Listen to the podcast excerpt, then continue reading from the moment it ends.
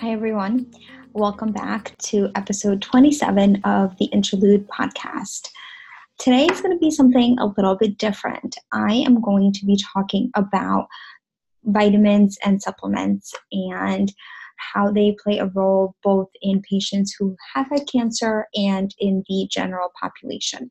What you should be taking, what you need to get through food versus through supplements, and so much more. I've got a bunch of questions that everyone sent in, and I will try to get to as many of them as I can. As a reminder, all of the information discussed today is not meant to be used as medical advice.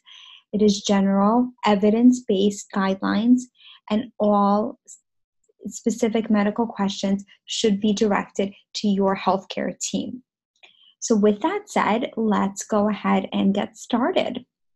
So, I'm a big proponent of getting as much of what you need for your body through your food, through your diet, rather than taking a lot of supplements. I'm a big fan of saying, what can I really get in my diet? How can I optimize the foods that I'm eating on a daily basis to make sure that I'm getting what I need? With that said, there are certain supplements that we do need to take to optimize our health. So, when you think about food and what you're eating, the first kind of helpful way to do it is to break down what you're eating into the, your macronutrients. So, there's certainly a lot of diets that count macros, and we're not really talking about that. What we're talking more about is just the components of your diet. And so, those are macronutrients of carbohydrates, fats, protein, and fiber. And your diet really needs to be balanced to make sure that you're making up those recommendations. So, for example, the United States Dietary Guidelines recommend that carbohydrates should make up about 45 to 65% of your total caloric intake. Protein should be about 10 to 35%, and fat should be about 20 to 35% of total caloric intake. And the caveat with this is that it really should be healthy fats. So you're not talking about sugar laden donuts and things like that. Healthy fats, nuts, olive oil, avocado. Those are going to be really important and really good in your diet. And then the recommended amount for dietary fiber is 14 grams per 1,000 calories, and that really is going to translate to about 25 mm-hmm. grams, 36 grams per day. And increased fiber intake is really associated with many health benefits. It decreases your risk of coronary heart disease, colorectal cancer, stroke, type 2 diabetes. So, those are all of your macronutrients. So, now we turn to micronutrients. So, micronutrients are nutrients that are needed in very small amounts, and they're also going to include several minerals such as sodium and calcium and vitamins. So I'd like to kind of talk all about all of these in a little bit. So sodium. The recommended sodium intake for the population is less than 2,300 milligrams per day. So that may seem like a lot to you, but there is hidden salt in anything that we eat. I was at the grocery store and I saw a really healthy appearing lunch. It was 300 calories, it was a ton of vegetables. I mean, it looked great and it was pre made. Uh, this is fantastic. Turned it over, I looked at the salt content and it had 800 milligrams of sodium in a tiny container there's hidden salts wherever you go and you really have to do your due diligence and making sure that you are reading your labels. A lot of people come to me and say you know i just feel bloated. I feel off. I don't feel like myself. And you say well do you eat with salt? And people aren't putting salt on their food but it's the hidden salt that they are missing out on. So really make sure that you are looking at what you're eating because reduction in salt intake is associated with a decreased risk of cardiovascular events, including death. We also know that a high dietary intake of salt is going to increase your risk for high blood pressure and cardiovascular disease. So, all really important points. Next is calcium and vitamin D, and this is pretty controversial in some cases. So, here's the bottom line the recommended calcium intake for a woman is 1200 milligrams for postmenopausal women and 1000 milligrams for anyone else. And just to put that into perspective, a Greek yogurt will have about 300 milligrams of calcium. It can be hard to get the 1200 milligrams in your diet. We certainly know that dairy sources are very high in calcium cheese, yogurt, milk, but a lot of people don't eat dairy or limit their dairy. And so then you may find yourself saying, well, how do I get the calcium that I need in my diet? So a lot of non-dairy milks, such as almond milk, are fortified with calcium nowadays, and so you can really get a good amount just through that. Other non-dairy sources of calcium include seeds. So, for example, chia seeds, those are going to be great, and they're also rich in omega-3 fatty acids, so they're really helpful. You can make a chia pudding, which is going to be a healthy, great breakfast. Uh, other things are going to be sardines and canned salmon, which have a lot of calcium in it. So, a can of sardines has 35% of the calcium that you need. Beans and lentils, those are also high in fiber, in protein, lots of iron, zinc, folate, magnesium, potassium. So, those are really great, kind of a pack a good punch for just a lot of things. Almonds, whey protein, and then some leafy greens. And things like spinach and kale will do have a fair amount of calcium in it. But what's important to keep in mind is that some varieties of your leafy greens are high in a substance called oxalates, and that binds to calcium, which makes it unavailable or some, make some of it unavailable to the body. So that's an important point. Additionally, while spinach has a fair amount of calcium, you'd have to eat a lot of spinach to get your calcium in. So, what I recommend is really doing a food diary and seeing how much calcium you get on a regular basis. And you may say, well, why do I need to do that? If I don't eat calcium, can't I just take a multivitamin or can't I just take an extra calcium supplement? Well, you can, but it's not that simple. The reason is there is some data that suggests that taking calcium supplements may increase your risk for heart disease. This is not definitively proven. There is a lot of ongoing research about it, and we truly don't know. What I recommend is you want to get the calcium that you can through your diet. If you can't, then you should take the supplement because getting enough calcium is really important for your bones. So if you're not getting enough and you're not taking the supplement because you're afraid of the risk for heart disease, you're really going to hurt your bones in the process, which is also not good. The other thing I didn't mention is there's, again, like the almond milk, there are a lot of other foods that are fortified with calcium. And so just really important to keep that in mind when you're doing your grocery shopping. Along with calcium, you have vitamin D. So, this is a very hot topic. Everyone wants their vitamin D checked, and with good reason because we're all low in vitamin D. We don't get enough sunlight, and you really can't get that much vitamin D through your food. So, a lot of us do need to be on supplements. Vitamin D is actually not a vitamin. It used to be thought that way, but it's actually considered a prohormone. What's interesting about it is that it can be synthesized in the skin through exposure to sunlight. So that's a little bit different than some other uh, hormones. Who should get tested for vitamin D? So it seems like everyone is getting tested for vitamin D. But the current evidence says that we actually don't know enough to say whether we should screen asymptomatic individuals. You know, most experts will say that adults at normal risk don't need testing. And realistically, most people are taking a multivitamin that contains D in it. So even if you're low, you are getting enough vitamin D. But the data is not 100% there. The guidelines also suggest that it is appropriate to screen people who are at high risk for vitamin D deficiency. So, for example, anyone who is obese, hospitalized, taking medications that accelerate vitamin D metabolism, people who have limited sun exposure, and in the winter, that can be pretty much anyone osteoporosis, malabsorption, and those who are dark skinned. So that's going to be a good amount of people.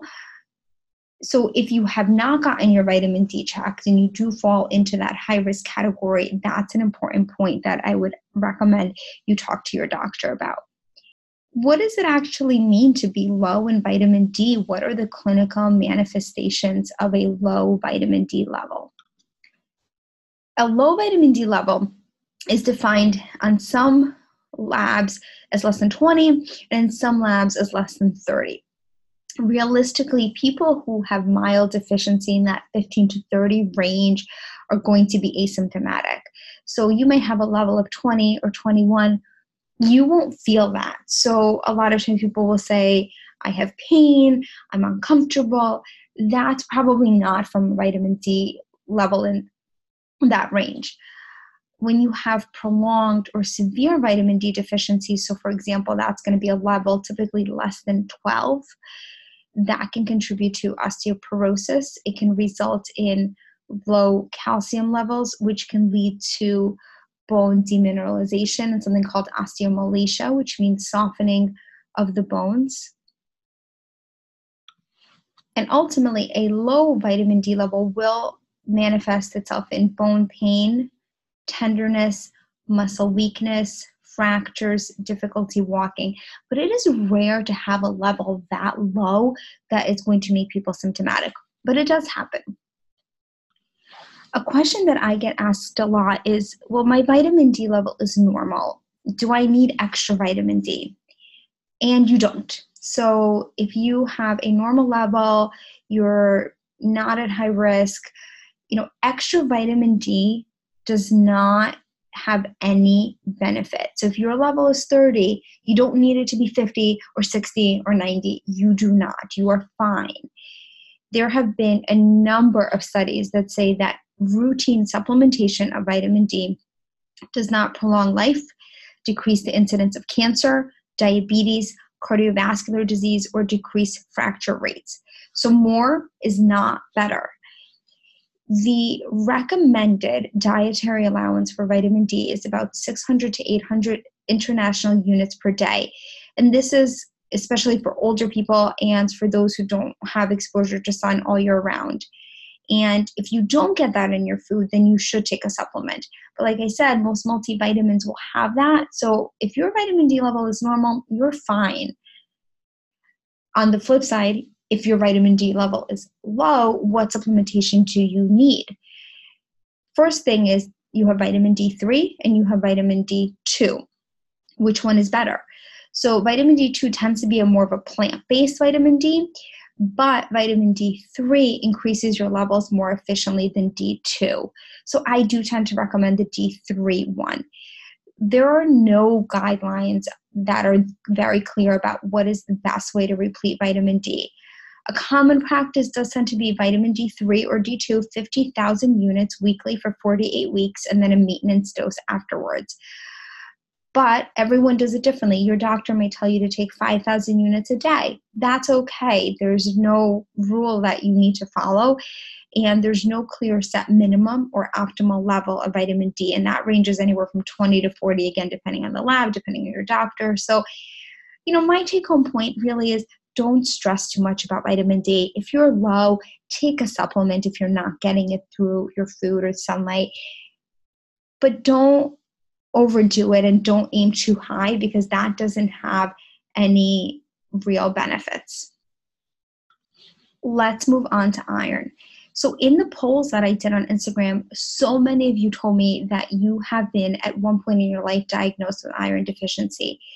And this is really a major public health goal, and it is a huge aspect of care for many adults there are different patient populations that can be iron deficient. So, for example, a lot of toddlers or infants who are breastfed or who drink a lot of cow's milk tend to become iron deficient.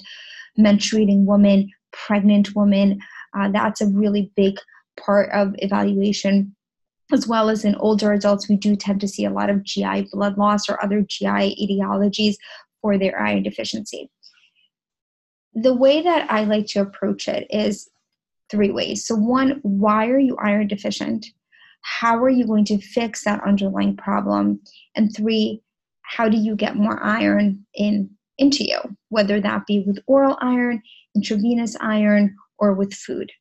So the first thing is why is someone iron deficient? And we can have a whole other conversation about it, but you really want to evaluate whether they are losing blood, whether they have reduced iron absorption, for example, through celiac disease or bariatric surgery, whether they're pregnant, a whole host of factors. You would treat the underlying condition. So if someone is not absorbing because of celiac disease, you would eliminate gluten from the diet. You know, there's all these things that you would do. If, if a toddler who's drinking a lot of cow's milk is iron deficient, you're going to try to optimize their diet normal people who don't have iron deficiency should be making sure they are getting the recommended dietary allowance of iron in their body. Just to give you an idea, for women under the age of 50, that is 18 milligrams of iron per day, and it actually drops to 8 milligrams per day over 50 because they're not menstruating anymore and they're not losing iron too much iron is not good for you. So you have to keep that in mind. So, what foods are going to be high in iron? Because I think that's a really important point. Those are dietary changes you can make every single day to increase the dietary iron that you consume. In our Instagram quiz, most of you pick spinach as being the highest amount of iron. And while spinach has a good amount of iron, it's actually not as high as canned white beans. So, a lot of people say i'm eating i'm eating a lot of iron. Why why are my levels not coming up? Well because what we perceive right we know spinach has a lot. It's not always the case. So here are some good sources of iron. Shellfish spinach liver and other organ meats now for the we do want to try to limit our red meat content so we may want to switch to more plant-based sources of iron but those are high containing sources legumes, pumpkin seeds, actually, quinoa, turkey, broccoli, tofu, and dark chocolate, believe it or not. One ounce of dark chocolate has nearly 20% of your recommended dietary intake of iron. So that's a little benefit there. A lot of cereals and grains will be fortified with iron, but here's the deal people tend to eat their cereals with milk. And milk is going to actually, or any calcium, is going to decrease your iron absorption. So, if you think about a toddler, for example, who's drinking a lot of milk is, and is found to be iron deficient, his mom will buy him, or dad will buy him fortified Cheerios and say, Great, there's iron in here, this is great. And the toddler eats them with milk. You're essentially decreasing the absorption of that fortified iron. So that's helpful to keep in mind. Vitamin C actually enhances your absorption, so something like orange juice would be great for that. So, again, little nuances, but can play a role in the iron. Now, supplements. There's oral iron, there's IV iron. Some people don't tolerate the oral iron because it can cause constipation, a lot of GI upset. So then IV iron becomes a possibility. That's a topic you would have with your hematologist or whoever is treating you for iron deficiency anemia moving on to the B vitamins. Most common ones are B2, which is known as riboflavin, B6, which is known as pyridoxine, and B12 or cobalamin. So B2 is actually found in many commonly consumed foods, and so overt B2 deficiency is pretty rare. We just don't really see that that often. B6 is going to be found in bananas, nuts, um, many common vegetables such as potatoes, green beans, cauliflower, carrots, there has been some hypotheses that B6 and B6 supplementation may be involved in cancer risk reduction. That really hasn't panned out in large studies, and so it's kind of controversial right now as to what we should be doing and the recommendations for B6. B12 you know, this is the one that really we talk a lot about, especially for people who are vegans and who are not getting a lot of B12 through their diet, which is typically found in things like liver, milk, fish, meat. For people who are very low in B12, they can have anemia and they can have neurologic symptoms. And actually, in older people, even a subtle B12 deficiency can be associated with decreased cognitive function and dementia. With that said, taking B12 supplements does not prevent dementia. So that's an important point there. So for people who are at increased risk, vegans, people with alcoholism, people who have you know little dietary variation or poor quality diets, sometimes that can be people living in poverty or older adults, then testing those people may be a good idea. Typically, vitamin B12 supplementation is really well tolerated without any significant adverse effect. There's also no great data that supplemental B12 is beneficial in healthy people who eat a balanced diet. So, a lot of times people say, What other supplements can I take? I'm going to add in B complex. And honestly, if you eat a balanced diet, you probably don't and you're not you don't fall into one of those high risk groups you probably don't need anything extra with that b complex one of the food products that I really like actually, and I recommend to a lot of patients, is nutritional yeast. So it's a species of yeast, and it's the same type of yeast that's used to bake bread and brew beer, but this yeast is grown specifically to be used as a food product.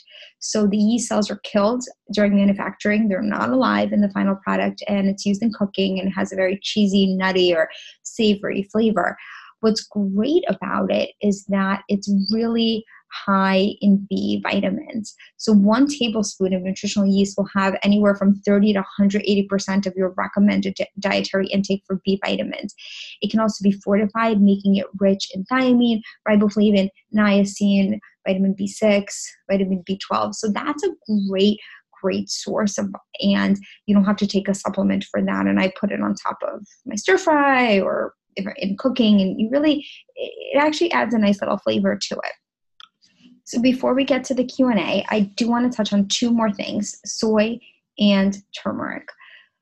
So there is a lot of controversy about soy. People will say well soy is not safe. It's got estrogens. You can't take it if you have breast cancer. And here is the bottom line so, soy does contain a high concentration of isoflavones, which are a type of plant estrogen, or also known as phytoestrogen. And because most breast cancers are driven by estrogen, there has always been this concern that if you have these soy products, it can increase cancer risk. Then there's data that says soy consumption is safe and it actually may reduce breast cancer risk. So, hey, what is it? What should you be doing? So, what's interesting is that isoflavones have actually also been shown to have anti estrogen properties. They have been shown to suppress breast cancer cell growth and inhibit tumor growth. So, it, it actually is safe. A lot of studies that are out there do focus on the Asian population because Asian women tend to consume a lot of soy products. And so sometimes you can't extrapolate that data entirely, but we think that in the quantity that Americans eat soy in, it is safe and it is fine. What I will say is that there's a lot of processed soy foods. And just because I told you soy, soy is okay, it doesn't mean that you're going to run out and buy the processed soy foods. So whole soy foods are fine. Edamame, miso, tofu, soy milk, all great. But you've got like soy nuggets, that's just all processed stuff. So I would stay away from that. Now, there are also soy supplements, which we don't recommend because we don't have safety data on that. There are two recent studies that did show that soy intake may help women who have menop- who are on breast cancer treatment who have menopausal symptoms and fatigue, and as well as may reduce the risk of fractures from osteoporosis. So that's involving data. I think everything in moderation, it's okay. You do not have to give up your edamame or miso soup. Um, you know, it's probably perfectly safe. And then lastly, what about turmeric? So, is it a fad or is it the real deal? So, for those who don't know, turmeric is a plant related to ginger. It is grown in India, parts of Asia, and Central America. So it's historically used in Ayurvedic medicine for conditions such as breathing problems, rheumatism, pain, and fatigue. And it's kind of evolved and almost seems like everyone's doing it for inflammation, arthritis, cancer. It's a common spice. It is a major ingredient in curry powder. And the data to support its use is really not the strongest. Uh, it may have some benefits in cardiovascular health, in cancer, and reduction in inflammation, but high doses or long term use may actually cause some GI issues and may interact with some medications used for blood clotting. So it's safe when it's used in food, but what about a supplement? It's hard to say. You know, we just don't know. So I really recommend keeping it in your food, but maybe staying away from a supplement unless you talk with your doctor about what you should do. So let's take a pause right here and let's sum up what we've talked about. We talked about micro and macronutrients in the diet. We talked about salt, sodium. We talked about calcium and vitamin D. We talked about iron, the B vitamins, soy, and turmeric. So that is a lot of information that I covered. The bottom, bottom line is try to get as much as you can through your diet. You may need a supplement, that's okay. A lot of people will take a multivitamin that kind of covers everything, so they don't have to take a lot of different things. Um, but it's important to look at the quantity that is in that multivitamin and making sure that you're actually getting what you need. So, for example, some multivitamins don't have calcium, and if you're really needing that calcium, then you're not getting what you need in that multivitamin. There are a lot of affordable multivitamins, and there are a lot of really expensive multivitamins, and you will spend a fortune on something that you probably don't need. There's no need to go buy the $50 bottle that's going to last you for 30 days look at the ingredients. A lot of this stuff is the same. Vitamin D is vitamin D, whether it's in a fancy bottle or not. So just be mindful. Uh, don't fall for the latest fad that's out there. So now I'd like to, we're going to switch gears and I'm going to do a Q&A based on all the questions that I got and I'll try to get to as many as I can. So the first question is vitamin C and cancer. This is a hot topic you might have seen a lot about IV vitamin C, vitamin C infusions. And look, guys, the bottom line is that there have been numerous large scale randomized clinical trials, you know, the gold standard in clinical trial research showing that there is no reduction in cancer in patients who were given vitamin C supplementation. So let me give you one example of the study 7,600 women who were cancer free, were given 500 milligrams of vitamin C daily. And after a nearly 10 year follow up, there was no incidence on the development of cancer. That's pretty significant. There are other studies, but the point is that there's no evidence to show that vitamin C affects cancer risk in any way. Now, there are people who believe and believe in the power of IV vitamin C. And I'm going to leave that to them, but I will tell you, based on the data, there is no reduction in cancer risk at this time. Next question What is better, vitamins that dissolve, like under the tongue, or pill forms? Honestly, whatever helps you take medication. And that really goes for any medication. So, you know, pills that dissolve work faster and what I do recommend is reading the label about how it should be taken.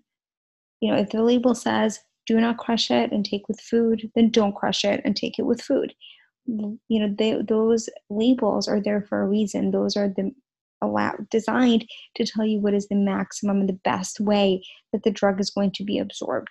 So do and, and take a look at the labels. But really, it's what helps you take the medication is the best form up. Next question is, you know, do vitamins and cancer are, are they working right? So you read about all these people who are not going through chemotherapy and who've gone whole you know the way of iv vitamins and infusions and these fancy supplements and look there is no magic there is nothing that just magically gets rid of cancer. It, it just isn't. That is not the biology of the disease. And I'm not going to get a, um, you know, there's no magic cure that we are hiding from the world.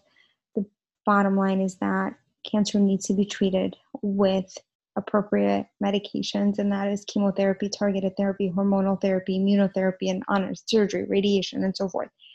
With that said, I think that there is a role for a holistic supplementation of that. And there are some alternative medicines that do have a good role. And that's something that you would talk to your doctor about, about how they fit it. That lends itself to the next question Why do oncologists say you cannot take vitamins during chemotherapy? And I get it. This seems counterintuitive. You come to me for a consultation, and I am telling you that chemotherapy is going to affect your appetite chemotherapy is going to make you have a loss of taste. You're not going to maybe eat as the, the healthiest foods. And so it's natural to want to take that vitamin. But here is why we do not recommend vitamins during chemotherapy. You may also be thinking, chemotherapy weakens my immune system, shouldn't taking extra supplements and vitamins help counteract that? But here's why. So the deal is that antioxidants from vitamins, one of the things that they do is they quench reactive oxygen species. And these are free radicals that can result in some cancers. But the other thing that they do, they can destroy the reactive oxygen species that are created by cancer treatments. And those are what are needed to kill the cancer cells. And we don't know always the combination of which vitamins and which antioxidants and which chemotherapy will interact. So it's safer not to allow or not to, to recommend that people do not take those supplements and vitamins during chemotherapy because if you do have an interaction between an antioxidant and a reactive oxygen species, you may you may end up with a dose reduction because of this interaction. And that's something that you are trying to minimize, if at all possible. That also goes for multivitamins. So, for example, things like vitamin A, B6, C, and E, they are antioxidants. So, a lot of your multivitamins will have them during, you know, we'll have those as part of their components. And additionally, a lot of multivitamins will have upwards of 2,000 or more of the daily value of some ingredients. So you really run the risk of, of affecting the efficacy of the chemo. Another question that comes up a lot is herbal medicines. And the bottom line is that a lot of those also have antioxidant activity. And so, you know, I think it's just safer to minimize that interaction when at all possible because you really don't want to decrease the efficacy of the chemo if it can be avoided. Now, there are a lot of foods that are high in antioxidants, so that can be an issue because if I just told you that food, you know, supplements and vitamins high in antioxidants can decrease the efficacy of the chemo, what about foods? And those are going to be things, you know, like things like berries, beets, spinach, those are really high in antioxidants. And realistically speaking, a normal, varied diet will not pose a problem. So I am all for you getting your antioxidants through your food. With that said, we probably wouldn't recommend for you to have a strawberry or blueberry only diet. So you don't really want to concentrate those antioxidants. Um, so that's something to keep in mind as well. When talking about fruit, one question that I got was the healing properties of the fruit soursop or pawpaw, P-A-W-P-A-W. So what this is is a long prickly fruit and it comes from the graviola tree, which is an evergreen that is native to Mexico, the Caribbean, Central and South America. It's also known as custard apple and guanabana there is no data for this. There's no data that this affects cancer treatment in any way, and as such, we would not recommend it as part of any cancer treatment. Next question What adaptogens should I take? So you might be thinking, well, what are adaptogens?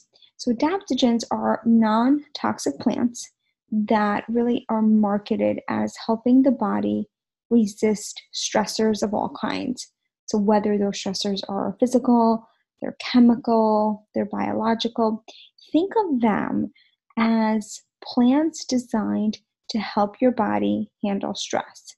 So there's they're really herbs and roots and they have been used for centuries in Chinese and Ayurvedic healing traditions, but they're kind of making a comeback or a renaissance right now. And so they're very popular, and there's a lot of different ones. So, for example, um, there's not a lot of data about it, but proponents of adaptogens kind of view it as you are telling your body or you're helping your body learn how to handle stress better. So there are things like ashwagandha and Asian ginseng, which is recommended um, by proponents of these to soothe long-term stresses, sources of stress, or the hormone imbalances that may result for it. There are adaptogens for acute stress and anxiety to boost your immune health, such as ginseng. So there's a lot of different ones. They can come in teas. You can combine tinctures with water. You can buy a premixed powder to put in your smoothie. And I think from my perspective, really, there's not a lot of data about it. And so, again, if you're on chemotherapy, you're on treatment, we would view these like a supplement and we would not recommend them during treatment but you would discuss that with your doctor as well. The next question is on fish oil. What's a really interesting and very little known fact is that studies initially found that Greenland Eskimos who had or consumed a large amount of seafood had very, very low rates of heart disease. And so then they did a lot of studies and they looked at seafood consumption. And what they found was this um, long chain N3 polyunsaturated fatty acids in fish oil. And that's how it became popular. And what we do know is that fish oil may affect cognitive decline, dementia, heart disease, depression, asthma, and several other inflammatory disorders. So it is an option. The current guidelines are that most adults you know, be counseled to consume at least one to two servings per week of oily fish. Examples of oily fish would be salmon or sardines. For people who can't consume that much oily fish, it is a good idea to take a daily fish oil supplement, which comes out to about one gram per day in the supplement. So that's something to kind of look at when you're deciding which vitamins and supplements you are going to take. And I would talk to your doctor about whether it is right for you. From a breast cancer perspective, there is a study looking at women who are on aromatase inhibitors, so Arimidex, letrozole, exemestane, and are having joint pains. Supplementing with fish oil or omega 3 fatty acids actually helped decrease some of their joint aches and pains. So, and that goes again along with the potential effect on inflammation. So, there's definitely a lot of benefits to fish oil. Next question has to do with flaxseed. So, flaxseed is a great supplement to think about. It has the seeds are high in fiber, they're actually high in omega 3 fatty acids. So, maybe you're not doing your fish oil supplements, but you're taking flaxseed. It's been it's been used to improve digestive health and relieve constipation. Uh, there is some thought that it may lower cholesterol, which could reduce your risk of heart disease. So you could buy it whole or ground.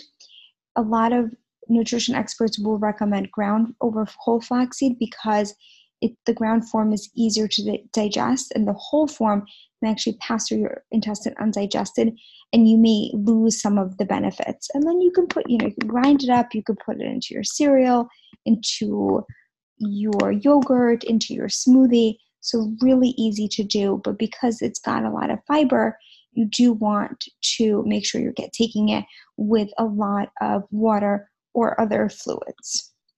Next question essential oils. So, essential oils are volatile liquid substances that are really extracted from aromatic plant material. And what happens is the binding of chemical components in the essential oil to receptors in your olfactory bulb will impact the brain's emotional center. So, for example, if you apply essential oils to your skin, you may actually end up in antibacterial, anti inflammatory, and analgesic effects. you know, for the most part, we do think that the essential oils are safe, but they are not studied by the FDA. They can, however, help with common chemotherapy related symptoms, so anxiety, sleep, mood, constipation, pain, nausea, vomiting, and so forth. The one thing that's important to remember is that you know you, these are topical oils and some people will inhale them using a diffuser is nice some people put them in their bath a lot of different options. In terms of eating the essential oils that's a little bit more controversial so that's something again if you're on treatment you'd want to discuss with your doctor. Additionally one caveat i'll have to that is that repeated exposure to lavender and tea tree oil and probably if you are ingesting it we think it's not recommended for hormone receptor positive breast cancer because they do have some estrogenic effects, but you'd really be ha- having to take a lot of it. And again, the data on this is very, very weak. So, my take on it during treatment, essential oils are fine, but you really shouldn't be ingesting them, especially during chemotherapy. And these we're going to talk also about the oils that are high in antioxidants. Remember, antioxidants, we want to avoid those supplements during chemo. So, oils high in antioxidants are lavender, clove, and eucalyptus. So, something to keep in mind. My personal favorite is just getting a eucalyptus plant, putting it in your shower, and just inhaling that. And that's really calming, very nice, especially in the cold winter months. It feels like a spa in your shower every day a couple of other questions that I got that I won't answer individually just because we are running out of time, but how can I increase my absorption or do I need to take anything to increase my absorption of certain vitamins? What happens if I have too much vitamin C? What happens if I have too much vitamin D? And I think the bottom line is iron, you know, the way that we what the foods that we combine with the iron containing foods like the orange juice or the milk that affects absorption but things like vitamin b um, that shouldn't be a problem. Again, a lot of it depends on why you're vitamin B12 or B6, you know, deficient in the first place. Too much of a vitamin is not a good thing. We know, and I, as I talked about earlier in the episode, too much vitamin D does not have any health benefits, but it can be harmful. You want to shoot for everything in moderation. So, my three take home points for you after listening to this whole episode are eat a balanced diet if you are not getting something from that diet, that is when you're going to add in the vitamins and the supplements. Number two, really know what you're putting in your body. The latest fad, the latest hot vitamin may not be right for you. Read the labels, see what the ingredients are, see if that makes sense for you to take. And the third, talk to your doctor. There are so many supplements, herbs, plants. I mean, there's a ton of stuff out there, and it may be right for you, and it may not be, and it may not be right for you at a particular time. Be honest, communicate with your doctor. When we are saying, yes, you can take this, or no, you can't take this, it's because there's data and there's evidence to support our claims. But ask about that. Don't be satisfied with, well, why, no, you can't take it.